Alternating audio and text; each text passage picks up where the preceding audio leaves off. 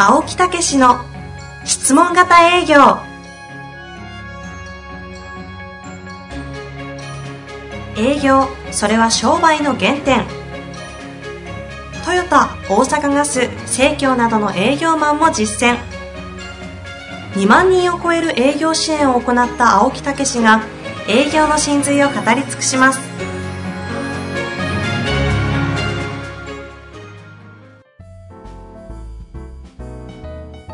ちは遠藤和樹です青木武の質問型営業青木先生本日もよろしくお願いいたしますはいよろしくお願いいたしますさあ今日もですね、はいゲスト。そうなんですよね。今回は気鋭の方ですよ。そうですね。ちょっと変わってますよね。もう名刺見ただけで何をされてるか全くわからない。ただ、なんかすごそうというこの、最高に面白そうな回になりそうですので、ぜひ皆さん楽しみにしていただきたいので、早速、本日のゲストをご紹介したいと思います。え本日のゲストは、関西学院大学大学院経営戦略研究科研究員の本家真二さんにお越しいただいております。えー、本毛さんよろしくお願いいたします。よろしくお願いします。はい、よろしくお願いいたします。で、ここだけ聞くと、えー、アカデミックなね、研究員の、えー、まあ、MBA ホルダーの方かと思いきやですね、はい、えー、株式会社言葉の味方取締役、はい、CEO という肩書きも持ってまして、これ CEO って社長。実はですね、社長は、あの、私の妻が、あの、代表取締役で社長でして、私は CEO の E は営業の E として、チーフ営業オフィサーとして、うん、あの、役員として参画をしています。日本語なわけですね。営業。営業で。営業でね。チーフセールスオフィサーの S じゃなくて。でもこの言葉の見方っていうのはテレビで取り上げられたり新聞で取り上げられたりね、はい。えー、非常にこの型を持った感想文のお子さんが感想文書くのに難しいですよね。そうなんですよね、それの読書感想文、ね、書き方をきちっとあ型で教えてるだからこれね、営業という、私どもの質問型営業と非常によく似てる。あありがとうございます。えー、だから、型をやらないとこう書けないっていうね、うん、読書感想文に、そんな型があったのかと。そうなんですよ、ね、まあ、そのあたりでもいろいろとこう、接点がありそうな感じなんですが、えー、実際その原稿用紙がですね、アマゾンの物販で、原稿用紙カテゴリーっていうのがあるらしいんですよ。はい、そこで2年連続ですか ?1 位をずっと取っていて、すごいね。すごいですよね。まあ、ちなみに商品名、読書感想文がよく書ける原稿用紙という、そのままの名前ですけど、わかりやすいタイトルで。で、これは、これ自体は、あの、コンセプトとしては、親子のコミュニケーションを売っているというふうに言ってるので、ああ、なるほどなと。ね、こういうことを指導しながらね、一緒になって考えてやるっていうね。えー、非常にいいですね。で、聞いててわからないと思うんですが、ええ、本木さん何者なんですか？あの、研究者と、まあ、実務家、実践者を、まあ、横断しながらやっていくっていうことを、まあ、自分としてはビジョンに掲げて実践しているものなんです。えー、これは本当もね、大学で勉強されたり、講師もやってられたんですよね。はい。えー、あの実際先生として教えもいらっしゃるっていうね、教えてもね。はい、なかなかやっぱりそういう人があの私もこの間、えー、仙台へ行ったりそれから名古屋の大学生でも、うん、教えたんですよ、はい。えー、営業っていうね、えー、えー、何回か行ったんですけど、はい。えー、やっぱりどうしてもその講師ということになると実践が弱いみたいなね、うん、というようなことになりがちですけどね、はい、そこを大胆に自分で実践してみようみたいな、ね、実も学も横断していくと、すごいですよねそれでなんで来ていただいたりですとかね。いや、同じですか？ちょちょちょ。自分よ。自分、自分がお呼びしといて、大丈夫。なんで来たんですかって。ありがとうございました。失礼いたしました。あの、実はね、青木先生とお会いしたのはまだ日が浅くって、まあ2年前ぐらいなんですけども。もう2年やったら十分ですよ。いや、まあそうですね。あの長いですね。大阪の産業創造館っていうところで、あの、青木先生が聞き手役で、あの、やられたセミナーというのがあって、で、そこで、あの、初めてご挨拶させていただいたっていうのがきっかけなんです。はい、その時にコラボで、はい、あの、ソニー生命の山本さんね。あの、奇跡の営業の。そうそうそう、うちのポッドキャストにもね、出ていただきましたけど、そこで、こうね、コラボでやってたんですよね。はい。はい当時は、あの、自身も実は会社員という立場でおりまして、で会社員で大学院の講師で大学院生という、まあ、非常にこれまたややこしいんですけど、まあ、そういう立場で、あの、セミナーを拝聴して、で、実はそこで、青木先生のお話、あるいは山本さんのお話も非常に面白かったんですけども、あの、受講されてた方々の中で、ああ、今日はもうあの、青木先生の質問ばっかり聞いてしまったわっていう方が、ちょうど私の隣にいらっしゃったんですね。えー、あそういう風になるあの公演ってあるんだなっていうのはすごくあの興味関心を惹かれました。ほうほうほうえー、で実は営業とかセールスを研究してるんですよね。はい、そうなんです。えー、ここなんですよ。ええと言いますと。と言いますと、どうぞ。あのー、まあ、そもそもね、あのー、営業分野っていうのはすごく、まあ、俗人的で、あの、人によって違うっていうことなので、あの、学問的な扱いっていうのは非常にしにくいとされてきた分野なんですね。一般化しにくいですね。えー、で、マーケティングという分野の中で、まあ、4P というね、俗に言う 4P というのがあって、で、その中にプロモーションという領域の中で、一部、セリングとかセールスっていうのが扱われてきたっていうのが今までの学術的な扱いなんですが、まあ実際ね、あの日本人だけでも、あの日本に営業はこう販売職なんかも含めると1000万人ぐらいいるとも言われてるわけで、まあそういったことに対して実践的にあの貢献できるようなこう学術研究っていうのはないものかっていうのを自分が営業をやっている中で問題意識持ったっていうのがまあ最初取っかかりなんです。研究材料になったと。営業というのは。そうなんです。えー、なるほど。それはもう昔からですか？それはどいつ頃からそうですね。実はあの、博士課程ってさっきね、申し上げましたけども、に入学したのは2012年の9月なんですけれども、はい、まあ、それ以前から、あの、関心は持ってましたけども、研究として取り扱い出したのはそのタイミングですね。でその時にちょうど自分が営業マネージャーで、自分が、あの、学術的な意味で、こう、腑に落ちるっていうようなことの、あの、当時、論文とか書籍っていうのがなかったもんですから、及ばずながら、それをやってみようかって、まあ、手を挙げてしまったというわけなんですね。MBA の中で先行でアカウンティングとかマーケティングとかよく聞きますけど、はい、セールスとかっていうのは一応、い、やあるんですか、えー、っとね、実は、あの、ここにまさにね、あの、なぜハーバードビジネススクールでは営業してないのかって今日も参考に本持ってきたんですけど、まあそういうことが逆にね、問われるぐらい、あの、MBA の中では、あの、セールスっていうのは、あの、まあ、ある意味では兵隊というかね、現場がやることでしょうと。だから、マネージャーになるとか経営者になるっていう人たちが学ぶっていうところからはすごく遠ざけられてきたっていうのが今まで経営のプロ育成ですもんね、流れなんですね。まあ、エリートは逆に言うと、あの、そこには触れないっていう領域に今までは来たっていう部分があります。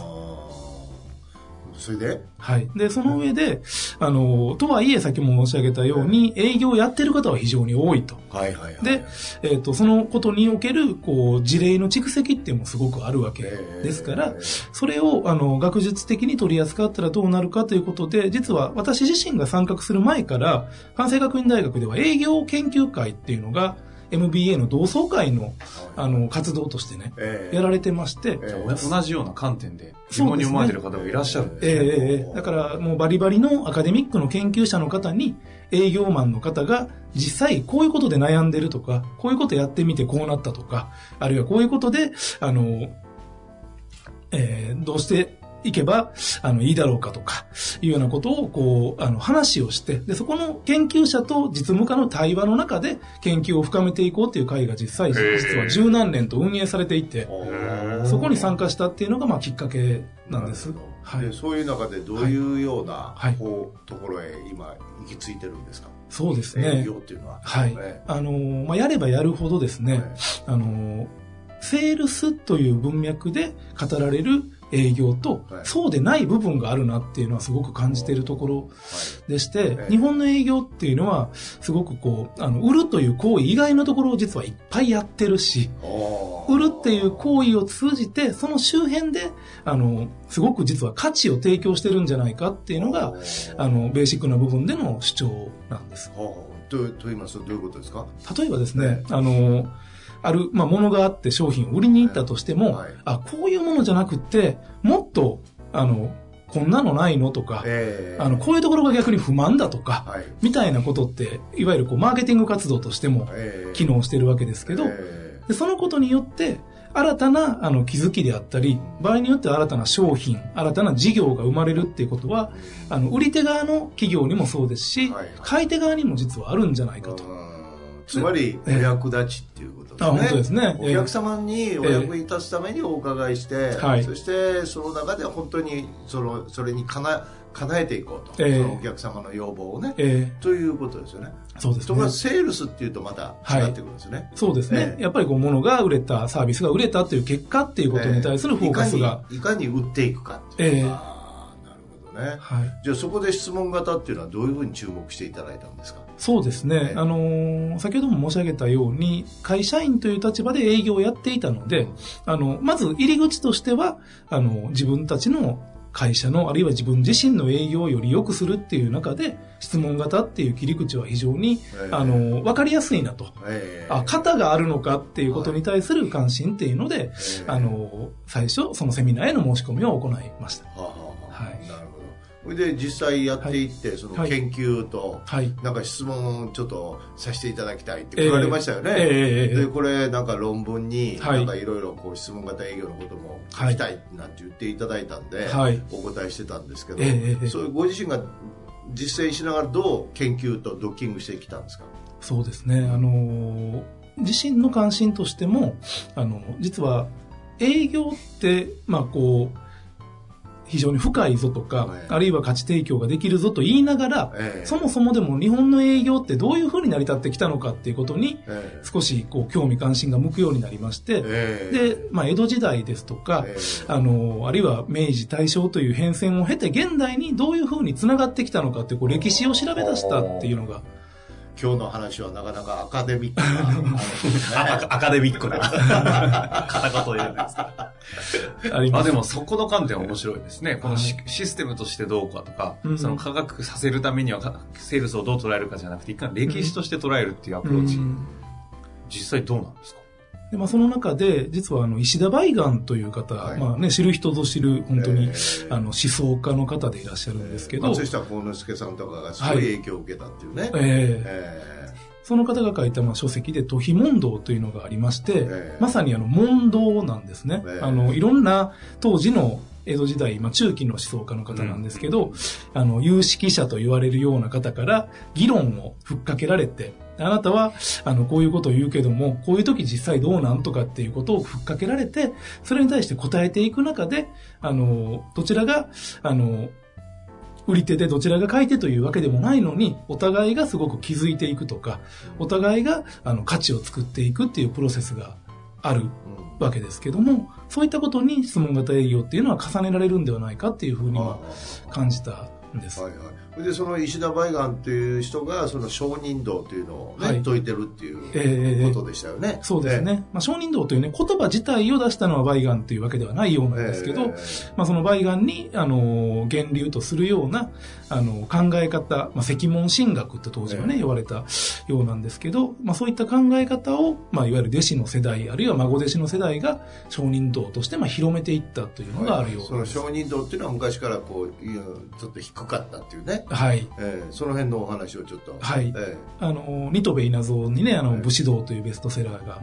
ありますけども、あの、武士道の中でも少し商人のことは触れられていて、すごくあの、外目にはいいことを言うけども、あの、内輪では何やってるかわからないような、ちょっとこう、アコギな存在としてね、描かれて、しかもそれが英語で世界何百か、あのね、あの、100カ国以上で売れてるっていうことがあるわけなんですけど、あの、商人道っていうのは実はそういったことに対対して、あの、真っ向からと言いますか、あの、商人には商人の道があるんだっていうことを説いていて、まあ、死の交渉の世の中で身分的には低いけども、あの、商人っていうのはすごく社会のことを考えて、相手のことを考えて行動できるんだっていう原則をまといてるっていうのが、その商人道のまあ一つ、あの、骨格かなというふうに考えています。だからつまりその商人とか営業とかねセールスというとどうしてもちょっと低くこう見られてるというね、うん、歴史的にもやっぱりそういうのあるんですよね。そうですね、なるほど。そんな中でこの石田梅岩先生とこの青木先生のところの共通項みたいなものはどのような形で今のところ見出してるところもあるんですか？そうですね。まあ、あの、先ほども申し上げたように、まあ、問答が行われるっていうね、問いと答えの中で、お互いがより良くなっていくっていう部分は非常に共通するんじゃないかということがず、まあ、まずあの中身的な話と、で、石田梅岩氏は、あの、まあ、電気的な意味になっちゃいますけど、あの、私塾を開いてですね、で、その月謝は無料で、紹介者も不要で、誰でも歓迎でやってたっていうふうに、あの、聞いたんですね。で、それって実はこう、ポッドキャストなんかで、こう、非常にあの、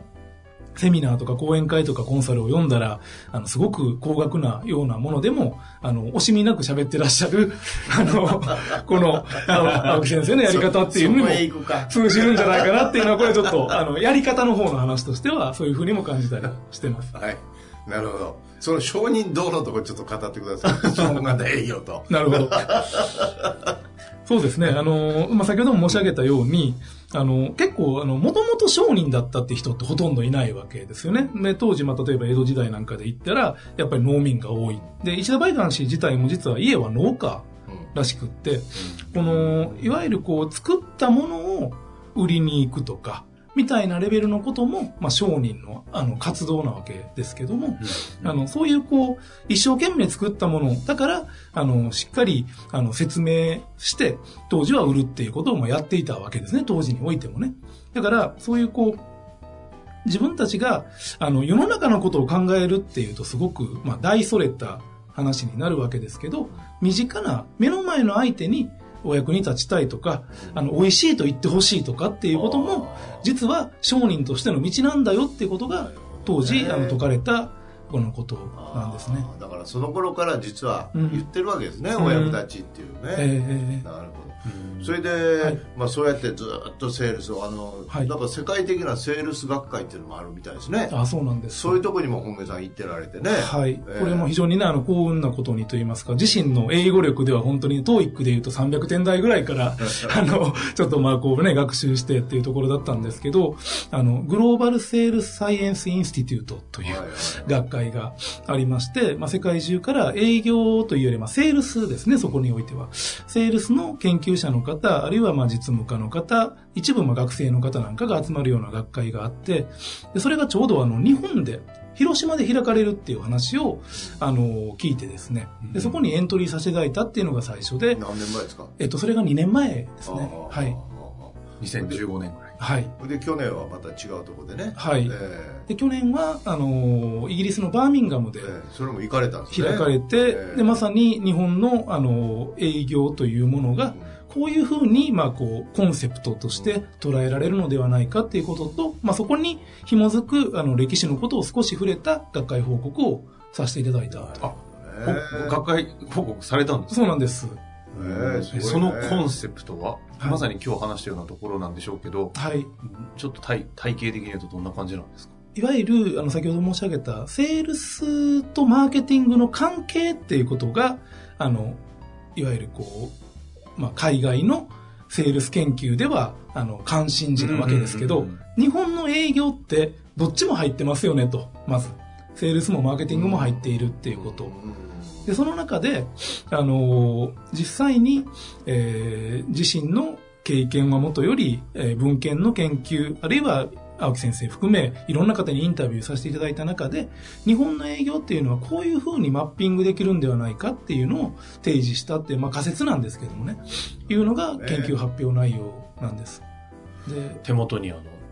Does Sales and Marketing Overlap ってありますもんね。はいあ、それをあこれはね、私の発表では実はなくて、あの、その学会で以前に、あの、発表されてたものを、まあ、レビューって言うんですけど、事前に目を通してたわけなんですけど。まあ、じゃあそういう中で、はい、本毛さんが今のいろんな研究をしたり、はい、ね、実践されたり、会社も自分で、はい、えー、経営されたりとか、いう中で、はい、この質問型営業っていうのは、特にその研究対象としてはどうでしょうね？もともとはですね、実は質問型営業を研究しようと思ったわけではなくて、実は、あの、質問型営業を学んでいる方を研究しようと思ったんですよ。実は。あの、先ほどね、あの、セミナーを受けた時の受講生の反応じゃないですけど、何かやっぱりこう、あの、心に自分の軸になるようなことがあると、営業ってすごく成長するんじゃないかっていう仮説があって、でその手段としての選択肢が質問型営業ってあるんじゃないかなっていうのが、もともとの実はね、あの関心事で、で、それ、あの、実際にお話を伺ったり、あるいは学んでらっしゃる方をポッドキャストで聞いたり、お話を直接伺ったりする中で、もう少しその、なんて言うんでしょう、質問型営業そのもの、あるいは日本的営業そのものっていうことに、あの、さっきまあ国際学会の話もありましたけども、営業を英語で外に出すことによって、もっと我々が実は気づいてないけども、あの、欧米の研究者の方にとってはすごく新しいとか、すごく、あの、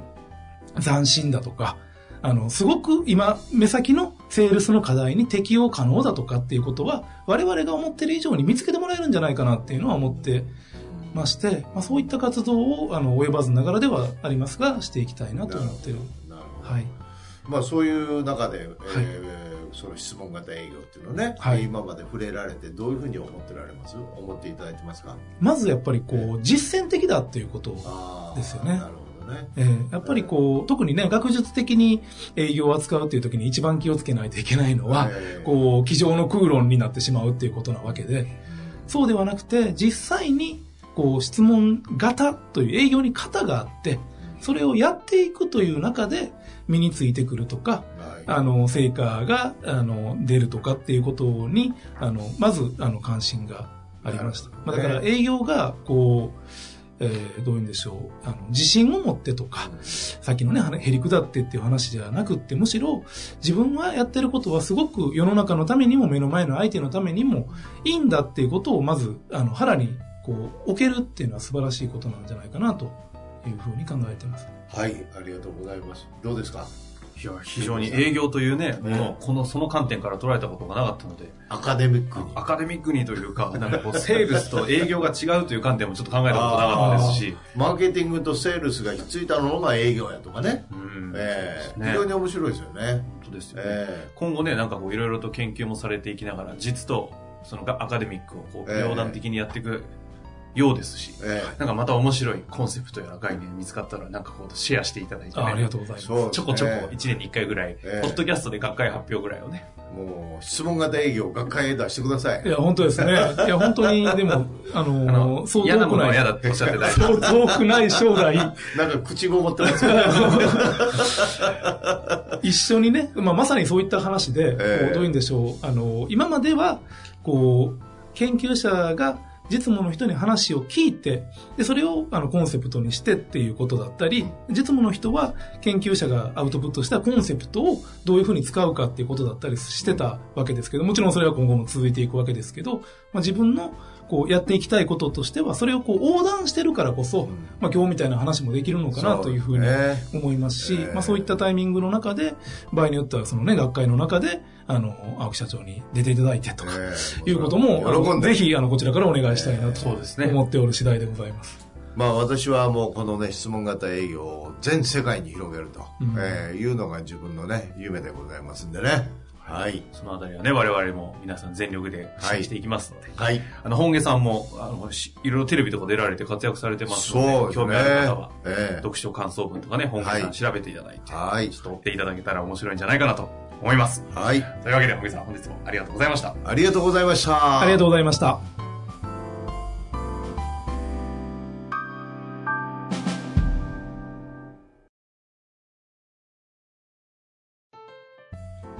の番組はいかがでしたか？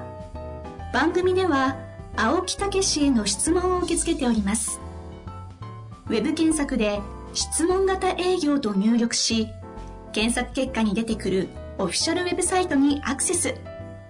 その中のポッドキャストのバナーから質問フォームにご入力ください。たくさんのご応募お待ちしております。